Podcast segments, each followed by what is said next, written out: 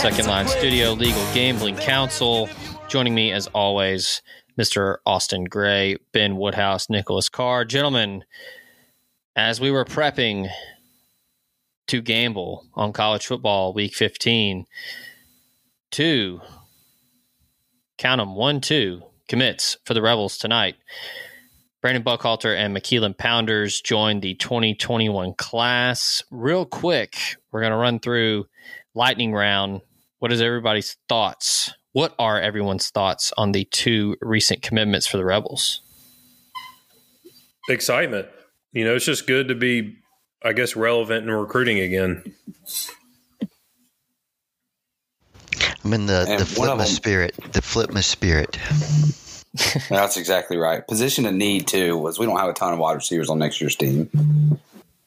Yeah, um, that is something that is important to note. Uh, need to kind of reload the cupboard, if you will, at receiver, and then uh, McKeelan Pounders. I, I think that's another uh, position of need that that isn't talked about a lot. Really young offensive line on the roster right now, but um, going to lose a few dudes, and there's some younger guys that have played a little this season, but haven't really wowed the staff, and uh, I think they're look, we we know Power Five football, SEC football. You always got to reload the trenches every single class. And um, McKeelan Pounders, dude, that committed to Mississippi State for a long time. A lot of people around the southeast and, and nationally think that he is a guy that can come in and play. I I think uh, he has the skill set and he has the the frame and the and the athleticism to play tackle. Could be a dude that comes in and, and plays at guard. Um, physical, kind of has that cliche mean streak that you want in an offensive lineman. So, uh, nice job by Randy Clements and getting him and, and Derrick Nix and uh, getting Buckhalter back, who was committed to Ole Miss, what seems like forever ago. All right. So, with that, let's go ahead and jump in to week 15. Nicholas, the keys are yours. Let's go ahead and crank up the van and get going. All right, so like I said, no Ole Miss, uh, Texas A&M this weekend, and uh, Kentucky and South Carolina finished last week. So uh, I guess a little bit of a lighter slate. With that said, um, we'll just start off. Uh, Georgia travels to Missouri. Kind of feels like a little bit of a trap line from a Missouri team that you know can kind of put up some points as we saw last week against Arkansas. Georgia's laying thirteen, uh, anywhere from thirteen to thirteen and a half, and over under is fifty three and a half. Yeah, I'll keep it simple. Uh, I think Missouri covers. I like what uh, what Connor Bay's in that offense. I mean, Eli Drinkwitz, he's a fucking goober, but that offense is, has played really well this season. Uh, they score a ton of points. We saw them last week win a shootout against Arkansas, a, a very much improved, dangerous Arkansas team right now. Uh, one uh, late 50 to 48. They put up a ton of points against uh, a really good Barry Odom defense, and you know that that was a big game for for uh, for those folks in Como with Barry Odom coming back to town. But yeah, Georgia just hasn't been overly impressive offensively. You know, JT Daniels gives them something; he can throw the ball downfield, but I still don't think JT Daniels is 100. percent That knee is still um, a little. You know, a little testy. I wouldn't say. Uh, um, I just don't think he's 100%. But, you know, they don't really have a ton of weapons and they don't really have a, a legitimate run game. The offensive line has struggled throughout the year. Um, wonder why. Um, but uh, yeah, it's not like they can lean on a run game to really mow you down and, and lean on you and, and play keep away. So I like Missouri's chances here. I think Georgia wins, but Missouri keeps it close. I I agree. I think that Missouri covers at home. They they're catching 13. Is that what you said? At 13 and a half. Uh, Yeah, 13 and a half. Give me Missouri. I won't add anything to what Zach said. I like Missouri as the home team here. Georgia's still really, I mean, they just, I don't know. I, anytime you change quarterbacks in the middle of the year, I always feel weird. I, Missouri's five and three are pretty hot. So, um, yeah, give me the Tigers. We'll go a little against the grain here, I guess. It is that time of year where we try to discern motivation because a lot of teams around the country have quit. Um, players are opting out.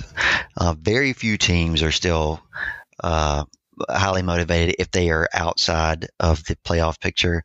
Mizzou is one of those teams. I think. I think they're motivated for their first year coach.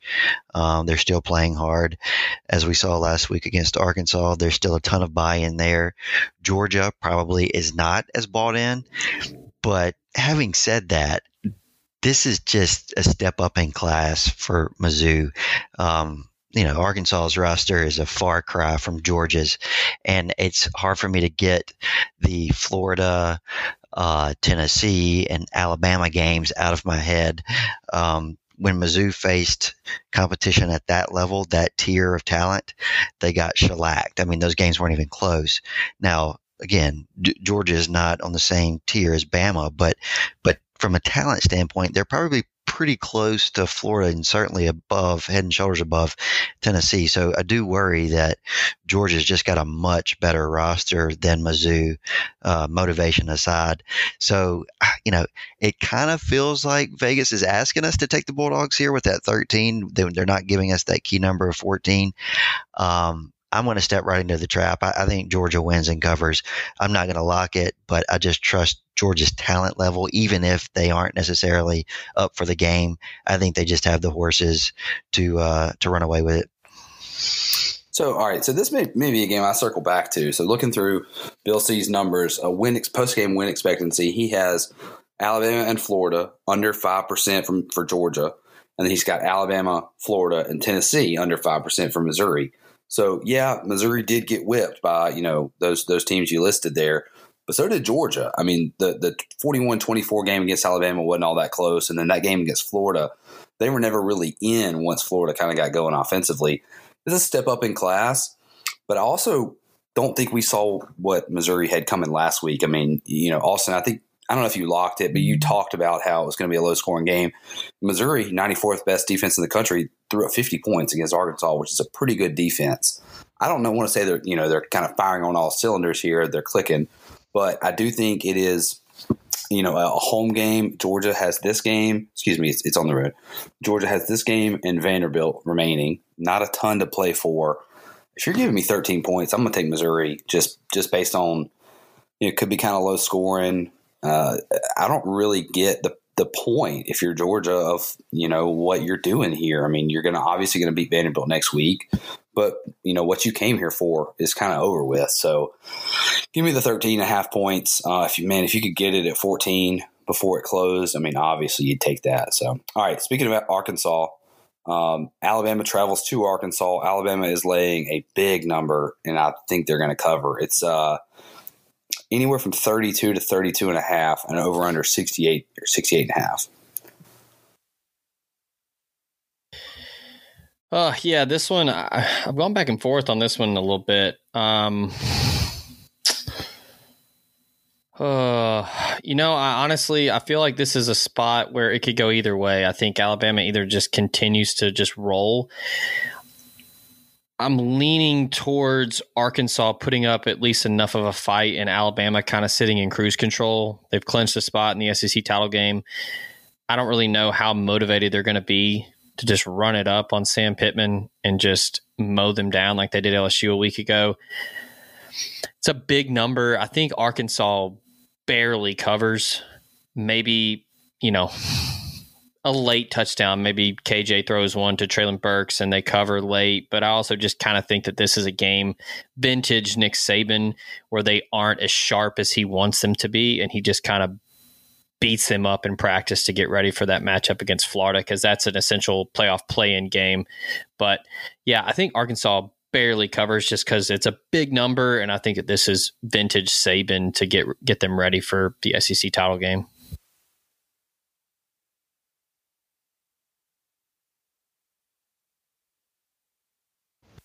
Jump in here and say I, I, think that Alabama is is outclassing them. I don't know know what's happened to this Arkansas defense. I mean, they they they fell off last week against Missouri. I mean, giving up you know 50 points against the Missouri team you know again without a, a great offense. Um, I, I, don't know if they've given up. I don't know if they're if they're kind of short on players. I mean, I mentioned last week Rakeem Boyd was out. Didn't really hurt them offensively, obviously, but they are short on some players. So I, I'm going to go ahead and lay the points with Alabama. I just don't know that if they throw it in neutral or you know cruise control, hell, if they throw it in reverse, I still don't think Arkansas, Alabama can score fewer than 50 points. I just think they're physically incapable of doing it. I mean, they shut it down last week early in the third quarter against LSU and still won by what 35, 35 or uh, 38. Saban still wanted to do that though. I mean, they sure, but, they shut it early, but he wanted to beat LSU that bad. But I just don't know. They're just so much better. You could just run crossing route. I mean, I guess you could run the ball essentially every play, but I mean, how good? Uh, think about the, the discrepancy between Missouri's offense and Alabama's offense, and Missouri scored 50 last week on them. So I just don't think that Alabama can score. I think they're incapable of scoring fewer than 40. And I don't know that Arkansas is going to score many points. I, I, would go ahead and lay them. I think they're probably going to win by 35 to 37. Yeah, I'll, I'll be quick. I'm I'm going to tell Zach here again, and and and take the points. 11 a.m. at home. I think Alabama sleepwalks. I know that you know that's blasphemy talking about a Nick Saban team. I just I I think that 31 and a half is such a big number that I think Arkansas can get to 14 or 17 and I don't know that I mean what does that mean? Alabama, you can't let them get to 52 at 17. That'd be a 35 point win. Yeah, it's going to be close to that. It's a sharp line for me. I'll take the points at home just to go against the grain. Yeah, I, I, agree completely. I think the number's as sharp as it gets, but I, I, I tend to agree with you, Ben, on your reasoning. Um, Bama's got bigger fish to fry. They just came off of the bloodletting against LSU, which was very important to them, obviously. And then on deck is uh, will be their game of the year uh, to date until they get into the playoff. Saban has absolutely no incentive here to throttle Arkansas, and I, you got to think that uh, Pittman may be the new Matt Luke for Saban, where Saban thinks he's kind of cute and, and sort of doesn't go all in on just embarrassing him. I know Luke got embarrassed by Saban, but I don't think it was intentional. So um, I, take Nick's point. Nick is absolutely right that even if Bama tries to throw it in neutral, there's a chance that their second and third stringers put up 10 points and then they get the cover. But if I've got to bet it, give me the points. Sleepy early kickoff, nothing really on the line. Bama just needs to get out of there with a win, and uh, they've got bigger games in the near future. So give me the 31 and a half. All right. So, so quickly, do you know how many games that, that Alabama has played this season where they would have covered a 31 and a half point line? Three. Mississippi State, Kentucky, LSU. LSU, yeah. Oh, Arkansas is in that in look that at, same flavor. Look at you, Nick. Well, I have their schedule here put up in front of me. I totally forgot about the 11 a.m. kick too. Yeah, it, that's gonna that's a huge. I, I, I, honestly think that might favor the away team, but absolutely. Um, um, but I don't. Th- it's very rare that you flip on the 11 a.m. game and it's 52 to nothing. You know, this will be the since I just said that this will be the week that it happens. But that, that game's usually not a blowout like that. Those games are funky. Here, let's say this too before we forget. I heard y'all's pod earlier in the week, and uh, you lamented the fact, I think, Nick, that we didn't mention it. If you want to bet it, though, bet Bama first half. I think I've said that every week except for last week. So Bama's going to be what, laying 18, 17 and a half first half, I assume. That's easy money. They're going to be up 21, 24 at half. Yeah, uh, it was 17 last week on 29 and a half. This is probably we'll call it 18 and a half. I still think that you're probably. I, I mean, I don't think that the cutoff's going to be 18. I think they're probably going to be up something like. I mean, can Bama score fewer than 30 points in a, in a, in a half? Let's call it 28. Then all they have to do is win 28 to seven, and, and you've gotten that one right. Yeah, if they get four, if let's say they get six possessions, they're probably scoring on four of them, right? So, yeah, Absolutely. 28. This is my game of the day, and I'm I'm I, normally I say that sarcastically. I cannot wait for this game because I'm holding out hope that the Commodores are going to put up a fight. Tennessee travels to Vanderbilt. They're 15 point favorites. It seems like a lot of points for a Tennessee team that hasn't looked good. And in, in, in, I mean, since like what October. Uh, so under over under here is a, a flat 50 as well. Yeah, I'm laying the points. I'll get out of the way. Tennessee minus 15. Uh, I, I, this Vanderbilt team's the worst SEC team I've ever seen. So, well, no, I mean they hung with Kentucky a little bit. They played with MSU. I, I think, I think this is a this is a Vandy team that wants you to think that they're not that bad, and I think Ken Seals is okay as a quarterback. It's just, it's just him and and Cam Matthews, and that's it or, or Cam Johnson. They, they don't have anything else. Like they they don't have that. Um, I mean, who? I mean, I'm drawing a complete blank on some of the running backs they've had over the years that have been able to give them some balance and to let them run the football a little bit. I, I don't know. Tennessee sucks. They have zero to play for, but Vandy's worse. And I just think that Tennessee's just going to be able to out athlete them. And Tennessee's defense has has some dudes they're going to be able to hold Vandy, get a ton of three and outs. That's just, I, am with you, Ben. I, I, wanted to say that Vandy's going to put up a fight and make it interesting. And Nick, I'm with you. I will be locked in for this one because I do. I'm very, very curious to how Tennessee is going to come out and play because, like I said, they have nothing to play for. It's on the road. It's going to be at Vanderbilt Stadium. There's going to be nobody there. It's just going to be a weird spring game type vibe. I just think Tennessee's too good and Vandy's just absolutely hopeless. I want to lay them as well, but if this game had been played when it was supposed to have been played a couple of weeks ago, I think I was prepared to, to take Vandy in the points. A lot has transpired since then, though. I think Vandy is below 50 scholarship players now, and um, you know, unlike Mississippi State and their Thermopylae against Ole Miss in the Egg Bowl, um, I don't even see a moral victory coming out of this for Vandy. Um, I, I, think they're just so undermanned at this point. Um, and God knows Pruitt needs something, some success. I, I don't know if this is going to satisfy Tennessee fans at all, him whipping up on Vandy, but I think he absolutely has to do it.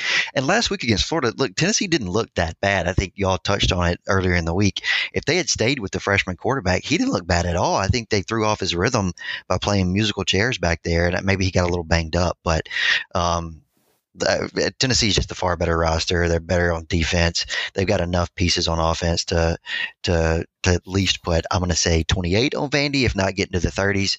Um, if they get into the 30s, it's a comfortable cover. I just you talk about teams with nothing left to play for. Vandy's coach got fired.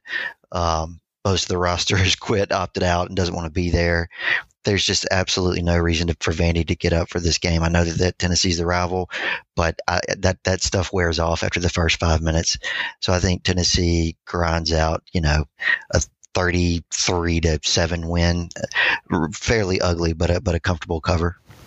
Mm. All right, so Vanderbilt, if you're looking for them to score 30 points, they've done it one time this season. Matter of fact, they've scored over 21 points just one time this season. That was at Kentucky uh, a couple weeks after the, the game against Ole Miss, and then they, and they were kind of looking decent there. They hung in there with MSU, then they went up to Kentucky and lost by a field goal. That was pretty much the you know the their swan song. I mean, that was the the pinnacle of their season. Since then, it's been all downhill. Y'all are probably right. This is probably me just wanting to see a, a just a true meltdown in Knoxville. Uh, that's probably, I mean, 15 points kind of seems like a trap line now that I think about it. You probably wouldn't take the balls here. But I mean, I don't think there would be, you know, a funnier thing to witness on Saturday than if if uh, Tennessee was unable to cover that game. Uh, all right. Oh, look! If they, if they lose that game, Clay Travis is going to conduct another coaching search for Tennessee. it's happening. Oh man, that would, uh, like I said, that would be one of the funnier things that could transpire. You know, especially if Ole Miss is not playing, that would really make the Saturday. Uh, all right, uh, the la- next game, uh, another Mississippi team, I guess, is playing. Auburn goes to MSU. Uh, Auburn is laying. The line opened at seven and a half. It, I, I texted you guys earlier today and, and said, why was it at four and a half? It's, it's all the way back up to seven. So, or six and a half, seven. You can kind of get it on either space. I don't really get that drop in the line, but I guess I get where it's settled back. I don't. I thought anything under a touchdown seemed seemed like really good line on for for Auburn. Yeah, a little weird, and you know Auburn made things interesting last week with A and M. And look, I mean, if there's anyone that's a dead man walking, it's Gus Malzahn. But this is kind of like Tennessee Vandy here. At you know, State lost the Egg Bowl. Leach is damn sure not going to get them riled up for that game. I don't even know if he's even going to care about this.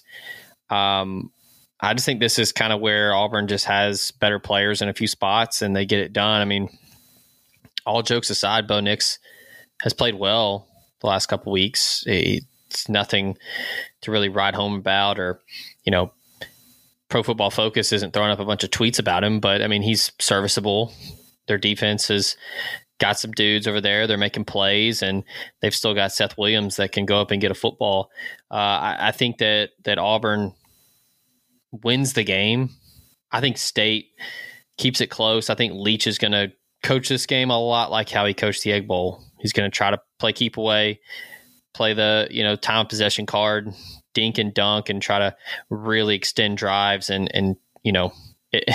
if he can put chew clock on, he's going to, and I think that's what he's going to try to do. Uh, they don't do it running the football; they just do it with Will Rogers just throwing those mesh routes across the middle over and over and over and over. I think Auburn wins uh, just because they're going to make some plays and Will Rogers is a true freshman, so he's bound to make a mistake here or there. Um, I feel like I'm going to punch myself in the face on Saturday, but I'm going to take state to cover. I agree. Matter of fact, this is the second week in a row that I'm going to lock in an Auburn game. I'm going to lock in Ooh. Mississippi State plus Whoa. six and a half or seven, whatever you said it was. Didn't Zach say that he's picking state to cover? Yeah. Yeah. Uh, Nick said you can get it at seven. Locking it yeah. in, though. Locking in at seven, yep. Uh, matter of fact, I, I, think that sprinkle money line here. What? Look, it, look, hear me out. This is a good this is, this is a good matchup for Mississippi State. Late in the year, they're playing better. They're going to be call it Thermopylae, call it whatever you want. They're going to be playing with confidence coming off the Egg Bowl. They are. I mean, they just are real, Will Rogers threw for 400 yards, and confidence is a real thing in football. And State's pretty good up front on defense. We saw that firsthand. They've got they've got a lot to play for, and Auburn's pretty much dead in the water now.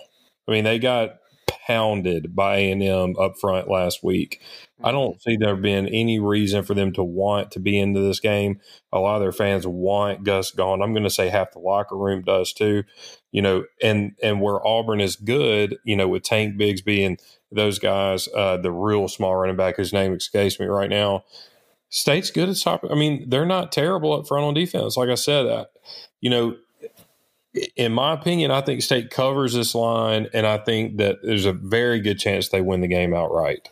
Oh, Nick, you're you're gonna have to talk us out of this because I agree with Zach and uh, Ben here. I, State's found something with Rogers at quarterback. Now they're not prolific. They haven't looked great. They're not world beaters by any stretch, but they are actually moving the ball. Finally, um, I know Auburn's defense is a hell of a lot better than Ole Miss's defense, but we talked at the beginning about teams and their motivation at this point in the year. Auburn's done. I mean, it's over for them. It may be over for Gus Malzahn, and I don't know how the locker room feels about that. If the rumors are true that Kevin Steele might actually, you know, be the front runner there, half the locker room may want Steele to be the head coach.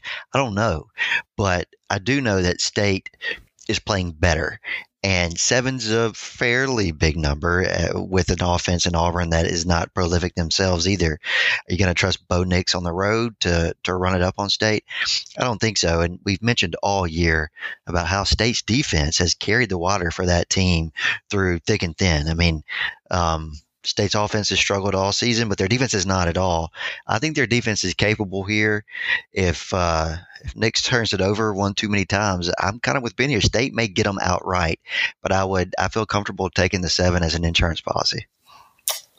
All right, I, I, mean, you guys almost talked me out of out of my thinking here. So if there had been one more of you, I probably would be on, on your side here. But I, I mean, it's possible like you said, Auburn's given up. I mean, it's very possible. You know, I mean, they've they've played some good teams in the last two weeks, though. I don't think that that should be overshadowed. They went on the road to Alabama, they got whipped and then they played a Texas A&M team that has a lot to play for. They played some good teams, and then the, the last team they played that was you know of of lesser quality than them, they beat them pretty good in Tennessee, at thirty to seventeen. So, and then obviously before that they they destroyed LSU, and then, then they beat us. So they'd had three good games in a row, and maybe after those two weeks, maybe they have totally given up. It's their last game of the season. Uh, you know, they're going to take a couple weeks off before the bowl game, obviously. I don't know the coaching situation. I mean, that's obviously up in the air. But I, I don't necessarily think just because they had two bad games against two good teams that they've totally thrown in the towel against a, a team. I mean, I think these are college players, and I think that it is difficult to get up every week. But I also think that, you know, you smell blood in the water a little bit whenever it's a team that you think you can beat. And maybe you do lose a little bit of focus against Alabama, though you shouldn't but, but you, you gain that focus when you're back against MSU and it's your last game of the season. And hey, they could have thrown in the towel. I just don't. I think that we're we're kind of we might be underrating that Auburn offense a little bit. I mean, it's not great. It's 45th in the country, but I don't think it's necessarily all that bad. And I think Bo Nix has progressed a little bit as the season's gone along. And if you if you want to find a, game where MSU scored more than 24 points, you have to look all the way back to the first week of the season against LSU for them to have scored more than 24 points. Now, 24 may get the job done against Auburn, but it's probable that 24 is right there, you know, kind of in the game. I don't think they're going to win it outright, MSU. Um, I still feel good about the cover, especially if you can get it at six and a half. So that's probably which way I would lean. But I, I mean, I just think, you know, you talked earlier about Arkansas and Georgia, or excuse me, um, Arkansas and Alabama being a step up in class, I think this is what that is. I, I, still think that Auburn is is just you know a step up in class, a step up in player, and I don't know, you know, what Will Rogers has found. I, you're right, but at the same time, you know, part of that was he found that against Ole Miss, and so I'm, I'm not sure how much of that might be fool's gold. Um, that's just you know, again, if there was one more of y'all, I'm probably on your side. So um, speaking of LSU. Uh, LSU. You were absolutely dead wrong, by the way. But can on, go ahead. On what? Go ahead. No, go ahead. no, I'm kidding. We'll, we'll move on. We'll move on. All right, LSU. I'm sure Nick will be right, and Auburn will win 38 to three oh, on the road with nothing to play for, coming off giving up 400 yards rushing at home to A and M in a skull crushing loss that probably gets their coach fired. Here's the thing about Auburn. This is where I'm going with this. Auburn has a game every year where Gus saves his job. And then they get hot as hell down the stretch before they lose the Iron Bowl. It seems like it happens every single year. And that's why they're nine and one against Ole Miss in the last ten years. Or whatever it is. Two and two and eight against Ole Miss or eight and two against Ole Miss in the last ten years. The wins being thirteen and fifteen or twelve and fifteen, what whichever ones. This year that didn't happen they and the Mississippi State game is not a win that saves Gus Malzahn's job. This does not excite Auburn. Mississippi State does not excite Auburn. Now, had they beat Georgia, yeah, or you know Alabama, yeah, they beat LSU, but LSU sucks. Look, it, it's they're they're a lot, and it's just outside perspective. They're a lost cause. The very limited Auburn people I know, one fan in particular that Nick also knows they want Gus gone. Yeah. He's, and so they've wanted him gone for the I better mean, part of four years, though. But it's the temperature is hot now, right? Like, and he's a very good gauge of their fan base that they're ready for him gone. So I have to think that that has at least, you know, by osmosis entered its way into the locker room somewhat. Yeah. Yeah. Yeah, go ahead. You're probably good. We move on. We move on. Yeah, sorry. All right, last game. Uh, speaking of teams that have literally nothing to play for and have also bowl banned themselves, uh, LSU goes to Florida. Uh, L- hey. Florida's minus 23, minus 23 and a half, kind of. I'm going to lay the points and lock it in. I'll get in front of y'all here. Florida minus 23 and a half is my second lock. Beat me to it. Yeah, lock it in. Thought if if you want to do a universal lock, we well, yeah, yeah, you you got it first, so yeah, uh, not the actual lock, but yeah, Florida's going to beat their ass. Do you feel like LSU's a this might have the same kind of effect that Alabama has going going into a game that yeah they don't I, need I to do, win Nick. it by twenty three points. I mean, if they beat Alabama, I, I think. Well, see, here's my thought process process here is one, LSU is not good, but two, I think Dan Mullen's going to try to get as many style points as he can to try to if if if if in any way possible to sway voters to even if they lose in the SEC title game to still give them a shot at at, at the four seed. Um, either way, I think this is one of those weird games where Dan Mullen is just going to be ruthless And honestly, I don't even think they have to really try to be ruthless. I think this is a big time Heisman moment potential game for Kyle Trask to really make a case to at least get invited to New York. I think Kyle Pitts, Kadarius Toney, and the rest of that offense is really going to put on a show. I mean, LSU is just a shell of themselves from a year ago. I mean, they lost everything. Granted, Joe Brady's not there. Joe Burrow is no longer the quarterback. They lost a ton of NFL talent. Clyde Edwards-Helaire um, is no longer in the backfield, but we, we talk about, you know, um, we talk about Auburn not really having anything to play for, State not having anything to play for, uh, Tennessee not having anything to play for. I mean, LSU self-imposed bowl ban, whatever, hand wank to that. Um, but I mean, they what do they have to play for?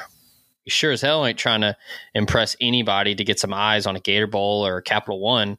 Um, not even that they were going to get that invite, but yeah, I mean, Florida's just really, really good, and I, I don't think it really matters whether they're trying to get style points or not. They're just going to beat them like a drum. So yeah, lay the points. I share some of the concerns I think that Nick was hinting at. I, I, do worry that if I'm backing Florida here, that they have the giant look ahead on deck with Alabama.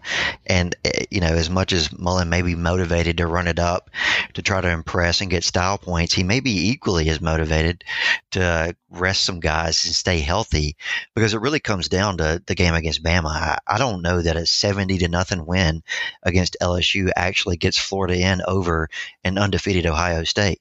I think in order to get in, he's got to beat Bama. And in order to beat Bama, he needs all hands on deck.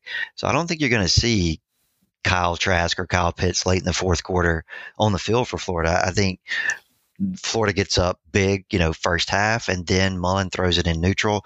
The question is, obviously, does LSU have the horses to even fight their way back in it? Do they have enough talent for the backdoor cover? And I don't know. I have no idea. I, I, their players are seemingly opting out every day. Um, for, for that team after Bama just shelled them. Their season is done. They have absolutely no motivation. Um, they've got stuff going on around that program. Uh, so it's not that I would endorse taking the points here. I can just see a scenario where Florida wins by three touchdowns, and um, you're pissed that it was a, a, near cover, but but you didn't quite get there. So complete stay away. I think it's right around that number, um, maybe 24, 27. But uh, if I've gotta bet it, I'd probably take the points, but I want no part of this one. I actually think um, before we get a break here, I actually think I'm going to lock in the under 60. Best number I can get 68. so, okay, my reasoning is much of, of kind of what Austin said. Florida's, I don't think Florida's going to run it up. Let's say they max out at 40 or even 45. Then you've got to get 23 or I guess 24 points to lose out of LSU. I don't think they're doing that. Arik Gilbert's out. Every single wide receiver with a pulse uh, that had a catch at all last season is out. I mean that I don't know what's going on down there. They've on you know on a Wednesday night at nine o'clock they they news dumped the fact that they're not going to go accept a bowl invitation this season. They're almost certainly not going to accept one next year because typically when you self impose one one season bowl ban, the NCAA slaps at least one more on there. I mean I can't think of anyone in recent memory where a team was like, you know what, we're good for a one year bowl. You, you do that preemptively so that they don't get it too harsh, and they almost always add at least one more season. I just don't think, from kind of the smoke that we're hearing, that this is a one-off thing for them. So, not it. Go ahead. Go ahead. Well, it's just not a ton to play for. An offense that's abysmal. A Florida defense that was really, really maligned at the beginning of the season. They're top twenty-five now, according to S and P Plus. But it's a it's a pretty good defense. I think that's come a, come a long ways as, as the years progress. And I don't think they're giving up many points to LSU. I mean, not many teams do at this point. So under 68 feels like a pretty good thing, unless Florida just says, "Hey, we've got to outdo Alabama last week. We've got to score at least 50 plus on them." I think that under 68 is a great play. So, isn't it weird how the lack of in-state rival for LSU has really um, I guess, muffled the fact that they've imposed bowl bans, mm-hmm. self imposed. Nobody's really talking about it. Maybe COVID helps too, but you don't think that there will be any books written about this? exactly. I, yeah. I, guarantee you there won't be. Um, now, I didn't give my reasoning for why I thought Florida would cover, and I'll be quick. One is because of the self-imposed bowl ban, but I know how college students will have this, you know, I guess one last stand type deal, and maybe that's LSU's this weekend.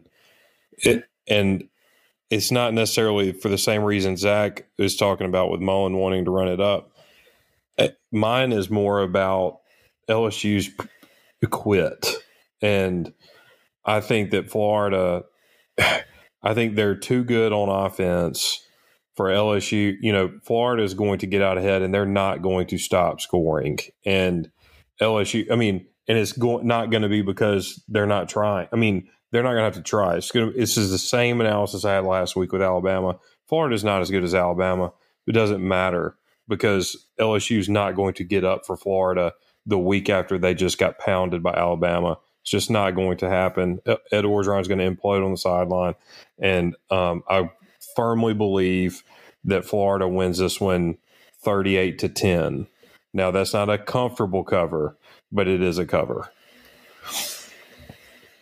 Go ahead. All right.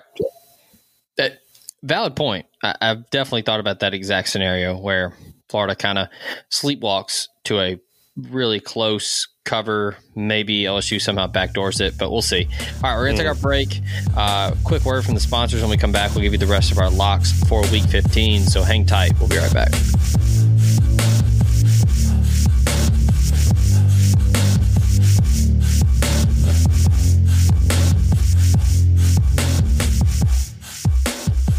It's Zach again, Podcast Rebellion, to remind you of our lovely sponsors here at the show.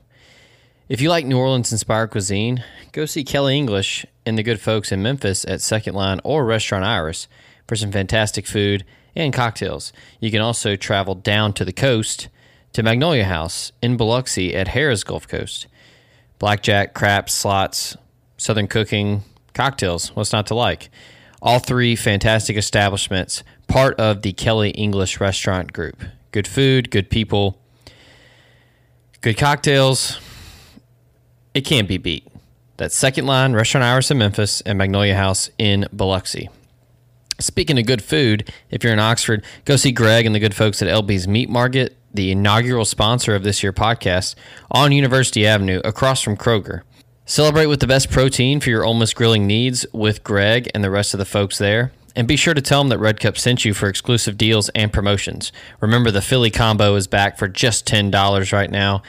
And you've got your lunch specials 11 to 3.30, Monday through Friday. That's LB's Meat Market on University, across from Kroger. Arby's is full of shit. LB's has the meats. Speaking of Oxford, if you're looking to get some libations going, be sure to check out Wonderbird Spirits, North Mississippi's first distillery. It's a quick little eight minute drive south of Oxford on Old Taylor Road, and it's the only spot in the Magnolia State for a true grain to glass gin experience. The space is fantastic. Chan and the rest of the guys there are doing some fantastic stuff. Uh, go there, get a tour, do a tasting, or you could do both. Inquire about maybe renting it out for a private event, maybe a anniversary, a wedding reception, a rehearsal dinner, something. The place is amazing. That's Wonderbird Spirits, North Mississippi's first distillery in Taylor, Mississippi. And be sure to follow them on Instagram for all their latest updates and uh, comings and goings there at Wonderbird. Speaking of libations, if you're in Memphis and you're looking to stock the cooler this year, Old Dominick on South Front Street is your place to go. Just like Wonderbird, you can go there for a tasting, for a tour, or both. And be sure to check out the rooftop bar, which is super awesome, has some great views of downtown Memphis, of the Mississippi River. Uh, you can try their Huling Station High Rye Bourbon, the Memphis Toddy, the Memphis Vodka, or the new Honey Bell Vodka. You can get it all there or at your local package store. So celebrate with that Huling Station bourbon, a very small batch high rye bourbon by the folks at Old Dominick. It's a bold classic whiskey with notes of stone fruit, dark cherry, just the right amount of spice, and heritage that dates back to 1866. You can enjoy it neat or even in your favorite cocktail like an old fashioned. It's got a mash bill of 52% corn, 44% rye, and 4% malt. Huling Station stands alone in its category of high rye bourbons. So you could do that, or you can enjoy a quick taste of Memphis Toddy before the game this weekend, and then you can wind down with that Huling Station afterwards. So, like we always say, ask your pa- ask, ask your package store where you can find Huling Station by Old Dominick. And as always, OD encourages you to share sip responsibly. And last but certainly not least, if you're in the market for a new vehicle, make it a Clark Ford vehicle. Corey Clark and the rest of the folks in Amory, Mississippi on Highway 25 are committed to finding you a new vehicle today. Be sure to browse their inventory online, request more information about the vehicles, set up a test drive, and inquire about financing all online. If you want to do it a little old school, maybe uh, conversate via telephone, you can give them a call at 662 257 1900 and get in a new Ford today.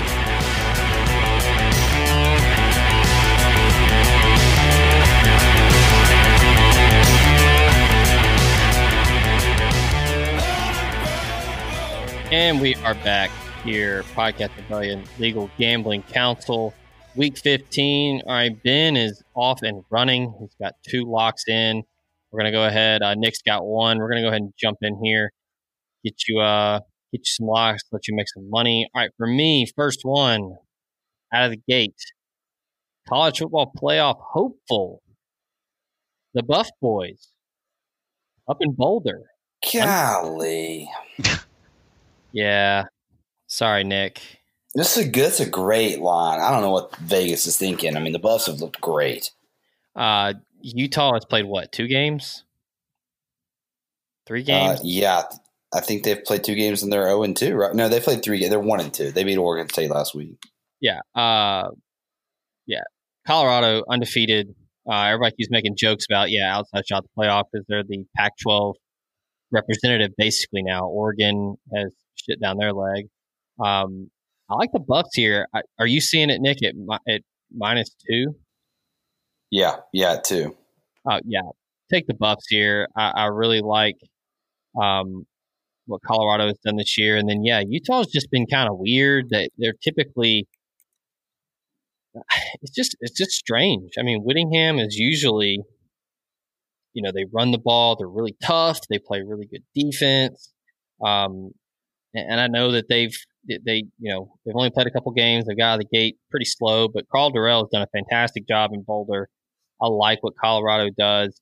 Um, I mean, they had an impressive win. I mean, yeah, Arizona sucks, but it was a prime opportunity for them to play like shit. Um, they didn't. Um, and look, what Colorado has been able to do with their offense. I mean, Jarek Broussard ran for 301 yards. I don't care who you play. 301 is a ton of yards. 25 carries, average 12 yards a carry. Um, uh, dude, I, I love the Buffs.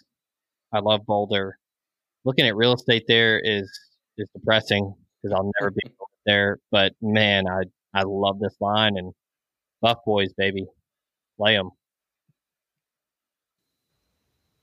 Yeah, I'm with Nick. I like it a lot. Nick, you up? No, you go ahead. I've already gotten one in, and I have to go back to the drawing board. All right, let's go to Miami and North Carolina. What number do you have on the total, Nick? Uh, let's see. Uh, I, I love it. I, I was actually looking at the uh, the spread there. Let's see, over under sixty. I can get sixty seven or sixty seven and a half. Let's go over 67. Uh, I mean, it's pretty straightforward. Neither team's defense is very good. North Carolina's is particularly bad, and Miami's is just kind of fraudulent. Most of their numbers have come against the ACC's bottom tier. And even when they played teams in the ACC that had relatively good offenses, they played them during weather games. There's no chance of rain in Miami this weekend, or, or virtually no chance of rain in Miami this weekend. I'm not really worried about weather. It's going to be nice and warm. Uh, Sam Howell and UNC are going to cook. Their defense hasn't stopped anybody all year. They're not going to stop D'Eriq King. Um, 67. Look, so both teams getting the high 30s. Let's call it 38 35 Canes, and we go over 67 pretty easily. Hmm. You know, All right, yeah, I know, looked at the- Lofongo is going to put up points. For sure. Yeah, in a hurry too. And I looked at the uh, in North Carolina there. I think they were catching a couple points, and I really thought that that, that might be a game that I just trust North Carolina a little bit more. But all right, Uh, you took the over there. I'm going to go under a totally different number. So this is Southern Miss is hosting FAU. So in Hattiesburg, uh, Southern Miss is I think a, a, seven or eight point underdog, but the line the over under is 44. I'm going to go ahead and take the under. Uh, MS, uh, excuse me, USM has not broken 44 in a game uh, since since October. FSU has only broken 44 in a game twice all season total. That's total combined points. FSU's previous games were 23, 16, 30, and 24. So not a lot of points. Both teams have really, really bad offenses. It's not so much a play on the defenses. It's that both offenses are ranked outside the top 105. And I just think that Southern Miss, I mean, who knows what they've got to play for. FAU, you know, obviously with the new coach this year after Kiffin left, they're still kind of figuring things out. That offense is, is, is abysmal. Uh, I just think it's going to be a low scoring. You know, we could see like a 22 16, uh, something like that type of game. So under 44 there. Hashtag Mississippi made. Is it? Is it my go? This is my third. I'll let y'all get another round in. Go ahead. All right, I got another one. I'm gonna go UAB minus eight over the Rice Owls. Uh, UAB's lost a lost a couple tough ones. They lost to a ranked Louisiana team, and they lost in overtime to La Tech last week. I just think Bill Clark's a good enough coach to get them back up for this one. Rice is not very good, and I think that the Blazers are going to rely on solid defense and then the two headed monster of uh, Spencer Brown and DeWayne McBride running the football. Uh, I just think that this is a, a get right spot for UAB. Um, I think what Bryson Lucero, Tyler Johnston, they kind of have a two headed monster at quarterback too. Um, Tyler Johnston's healthy again. He's going to play some. Lucero has looked good at times this season, but again, running game, solid defense. I think they're going to have enough to get a Rice team that is not very good. I mean, they they lost to a Middle Tennessee team earlier this year that is just running on fumes at this point with dealing with COVID, and they're just dealing with a lot of talent discrepancy in some spots. But I like Bill Clark, better coach team, more sound defense, and like I said, a run game to lean on and really drain the clock and just kind of lean on the Rice Owls and, and take this one. So I like a two score win here for the Blazers. I like it too. Rice is due to come back to earth after their huge win last week against Marshall. They shut Marshall out on the road. Um, yeah, how, how could I forget that? That was bizarre yeah, there's there's no way those kids are prepared to play this week's game. They're they're going to be thinking about Marshall up until you know kickoff on Saturday. All right, I'm up. Let's go uh, another total out west. Nick, what can you give me on the total in the USC UCLA game? Uh, let's see, UCLA uh, sixty two or 62 and a half? Let's go over 62. Uh, Chip Kelly finally has UCLA playing like a competent football team. I don't think they're great, but they've gotten into the 30s on offense quite a few times this year. They bogged down a little bit at Arizona State, but still managed to get the win uh, last week. I think USC is going to get to the mid to high 30s here um, UCLA. The line tells me is going to hang around. It's only two and a half right now, right? Two and a half or three in USC's favor. So the books think US. I'm sorry, UCLA keeps it close. So if I'm banking on USC getting into the high 30s, that means UCLA is going to be not far behind. I think we go over 62 comfortably. It's going to look like uh, the Pac-12 has looked in years past, and not so much this year. Uh, shootout. Oof. All right, I like that one a lot. And you know, you had a number in the '60s. I took FAU and USM in the in the 40s. Uh, another number in the 60s, and I think I'm actually going to go back to the well on service academies. The over under in this game is extremely low. Are you going to do it? I'm, no, I'm going to throw a curveball. I'm going over 38. I like it. As crazy as it seems, Navy's bad. Navy's not got a good offense, and and and Army sees it every week, but I think they're going to be able to score 14. And I think Army's going to run it up on them this year. I think Army's just a lot better than they are. So I think you're going to see Army approaching the 30 the 30 marker. And we've said it a hundred times. Maybe it's just me that said it. But when you can't slow down the option, it's like they just don't stop coming. I mean, y'all y'all remember what Navy did a couple years ago, excuse me, Army did a couple years ago against Houston, and they just ran it up on them. When you can't stop it, there's nothing you can do. So you can't get off the field. It's just methodical march down the field, seven, eight, nine play touchdown drives. I think Army's going to do that a number of times this game. So I'm thinking we're looking at a a 31-14 type victory for Army. I just think they're a lot better than Navy this year. So give me over 38 in the Service Academy, and I feel gross doing it, but it has to be done. I think it's a winner, man. I think the books have wised up to that principal play on Service Academy unders, and now's the time to go the opposite direction. It's that's just too low for a college football game with turnovers. It's, it's, it's too low. I mean, 38 yeah. points is is five touchdowns and a field goal. Exactly. Um, so my my go. Um, That's right. What can I get on Arizona State, Arizona? Uh, you can get ASU minus 11 or 11 and a half, depending on which side you want. Okay. Over under 55. I'll take that. I'll take Arizona State minus 11 at Arizona. That's, that was my next bet. That's a good bet. Good pick. Okay. So last week I I took the uh, road favorite against Arizona. I'm doing it again. Herm Edwards' team is in, is on a different trajectory than Kevin Sumlin's. Arizona's trash, and I think we talked about last week. I don't remember the number of games in a row that Arizona has lost by ten or more points. It's a lot, though. I mean, it's like seventeen or eighteen, something like that.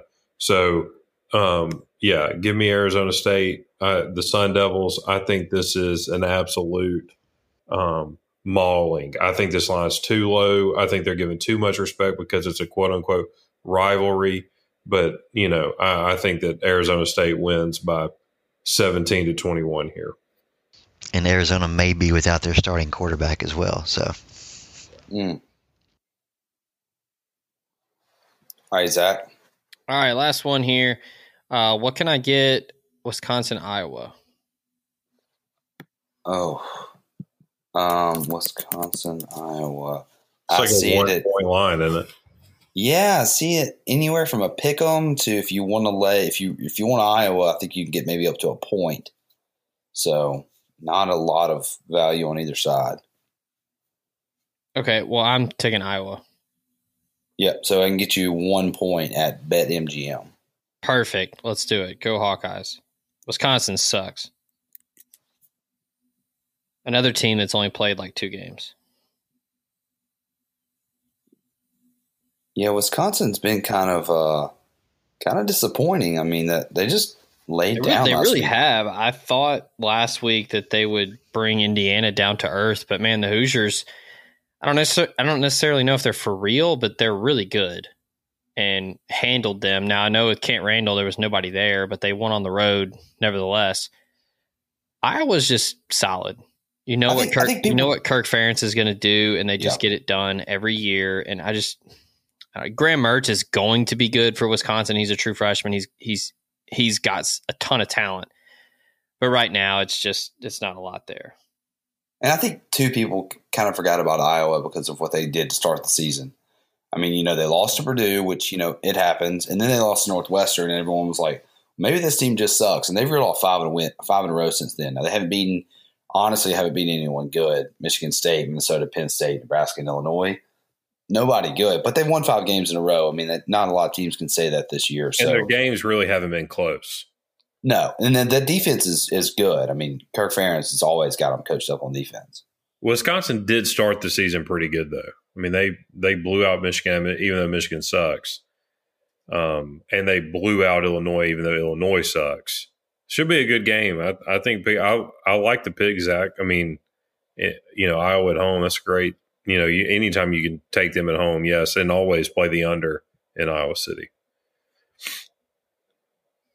All right, Austin, take us home. All right, Nick, what do you have on San Jose State and Nevada? Oh, oh this Here was a, this was a game I stared at. You can get San Jose State minus two and a half. Please tell me you're taking the Spartans. Absolutely. You have to. So they're undefeated, right? I think they've Mhm. covered in every game but one this season, and they've got Nick Starkel at quarterback. You have to back back Nick Starkel when you have a shot, right? So uh, they're just a better football team. Nevada's got a good quarterback in their own right, but um, San Jose State's a pretty complete team, top to bottom. Watched them earlier this year against San Diego State, and uh, they were just a better team on the field that night. They they whipped San Diego State. There were no gimmicks. They just executed with their backup quarterback. Um, San Jose State is well coached. The one thing that gives me a little pause is they are off of the trip to Hawaii, and that usually takes, you know, your body a couple days to adjust. But these are young kids playing for uh, an undefeated team. I think they're going to be sky high. This is probably um, the game of the year in that conference. So uh, give me the short number with San Jose State. I mean, in the Spartans can they can claim pretty much a national title if they win this game and they win the Mountain West Conference. There's going to be what eight or nine undefeated teams this year. Buffalo's going unbeaten. I think either USC or Colorado could go unbeaten. Honestly, actually, both teams could go unbeaten because they didn't play each other this year.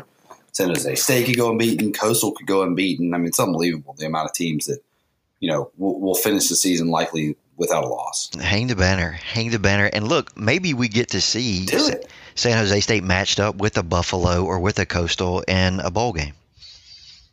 Uh, hang. I mean, people still are still butthurt about U, U, UCF hanging the banner. What three or four years ago? They still talk about that. Really mad, Hang the yeah. banner, sell the shirts, have the parade. Yeah, absolutely. All right, so recap of the locks here for week 15. Running through, we've got Colorado minus two, UAB minus eight, Iowa plus one, Mississippi State plus seven, Florida minus 23, Arizona State minus 11, LSU Florida under 68, Southern Miss FAU under 44, Army Navy over 38, UNC Miami over 67, UCLA USC over 62 and San Jose State minus two and a half. We say it every week, but feeling good. Feeling good. Yeah, I felt great last week, and then I went zero and three. So I probably, should, I mean, maybe I should opt out for the year after last week. But we're gonna we're gonna ride with it. You got uh you got the patent uh Nicholas Card jinx there. I know. He got you good. oh yeah, Zach, you ever going to lo- have a losing record in a week? Well, I went one and two last week. You ever going to go in three to kind of pull you back to the field? Well, I you know maybe this is me emotionally hedging with Wisconsin burning me last week, taking Iowa, but um, yeah, man, I took a tough one.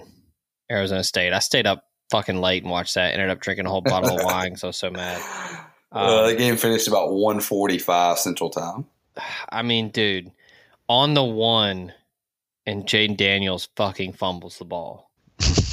uh, just brutal. Um, but anyway, Ben and Nick both 19 and 19 right now, fighting tooth and nail for second place.